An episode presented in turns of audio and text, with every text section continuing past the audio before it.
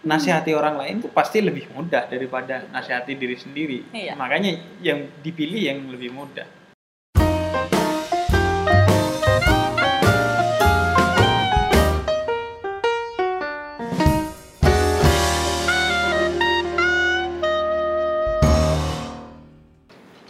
Assalamualaikum warahmatullahi wabarakatuh. Waalaikumsalam warahmatullahi wabarakatuh. Sidang Jumat rahimakumullah. Kali ini saya Kalis Mardiasi sedang bersama dengan influencer, role model muslim milenial, Habib Husain Jafar Al Hadar. Iya, assalamualaikum. Assalamualaikum Habib. Kita akan ngobrol-ngobrol tentang sesuatu yang gak serius tentu aja, karena ini sebetulnya saya mau curhat aja nih Bib. Okay. Jadi saya tuh punya tetangga Bib, langsung aja nih Bib ya, ini mumpung ketemu Habib nih, saya tuh mau bertanya yang salah itu sebetulnya saya atau ada yang lain. Saya punya tetangga, itu tuh hobinya sering banget ngerusuh gitu. Misalnya nih, saya keluar rumah pakai celana, terus dia tuh protes, ih mbak roknya kemana? Kemarin pas pakai rok cantik loh, kok sekarang pakai celana lagi gitu. Terus suatu ketika saya keluar nih sama ponakan saya tuh masih bayi Bib, masih bayi. Dia bilang gini, loh kok ponakannya nggak dijilbabin, kan lebih cantik kalau pakai jilbab. Ampun Bib, bayi gitu. Saya tuh heran, maksudnya kenapa hari ini itu ada orang-orang yang ya mungkin nih dia mungkin ini ya Beb, kan ada katanya sampaikanlah walau satu ayat gitu sih kalau ditelusurin gitu. Tapi kan nggak harus bikin risih tetangga juga gitu. Iya, kalau ini pertama sampaikanlah walau satu ayat, tapi penyampaiannya justru mengindikasikan bahwa dia nggak ngerti ayat. Bayi kok harus dijilbabin gitu. Atau Islam kok ngurusin jenis pakaiannya. Islam nggak ngurusin jenis pakaian, yang penting ya nutup aurat kelak.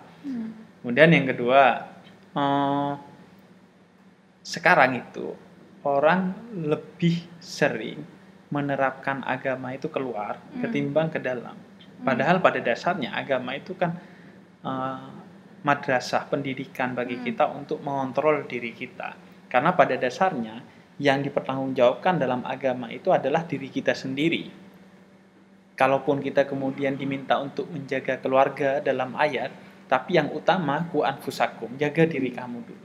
Kalau kamu sudah selesai dengan dirimu, maka boleh kemudian beramar ma'ruf dengan syarat juga beramar ma'rufnya dengan cara-cara yang baik, bukan hanya kontennya positif, tapi caranya juga positif.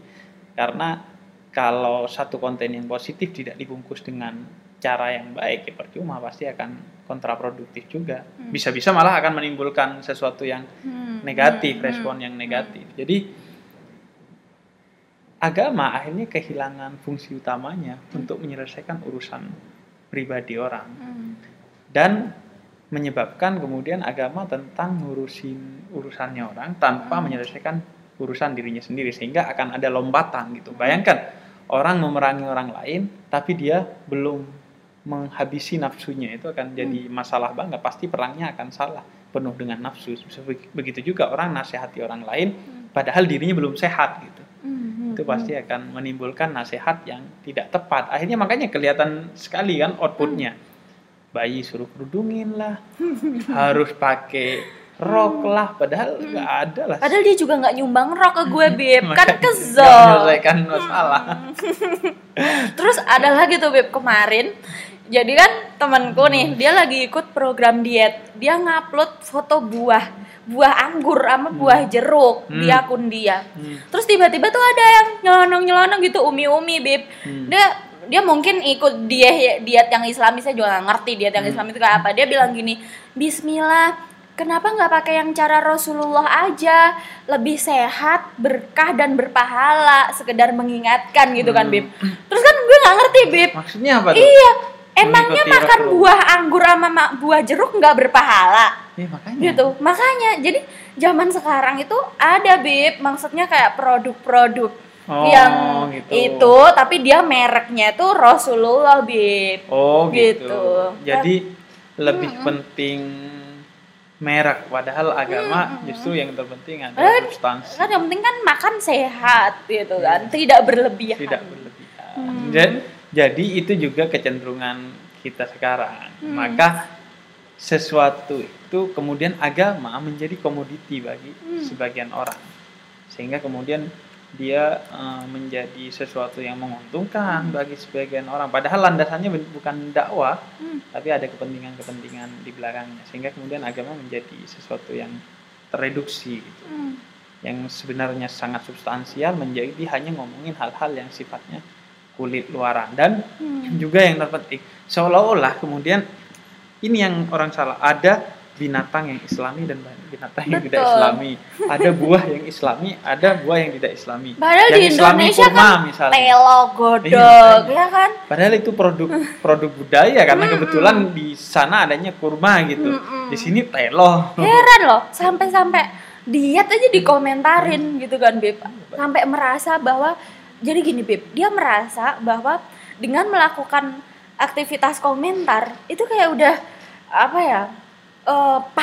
Gede banget gitu bagi dia. Maksudnya saya membayangkan ada orang-orang yang tiap bangun tidur gitu ya, misi dia itu adalah menasehati orang di setiap postingan orang lain gitu loh Beb.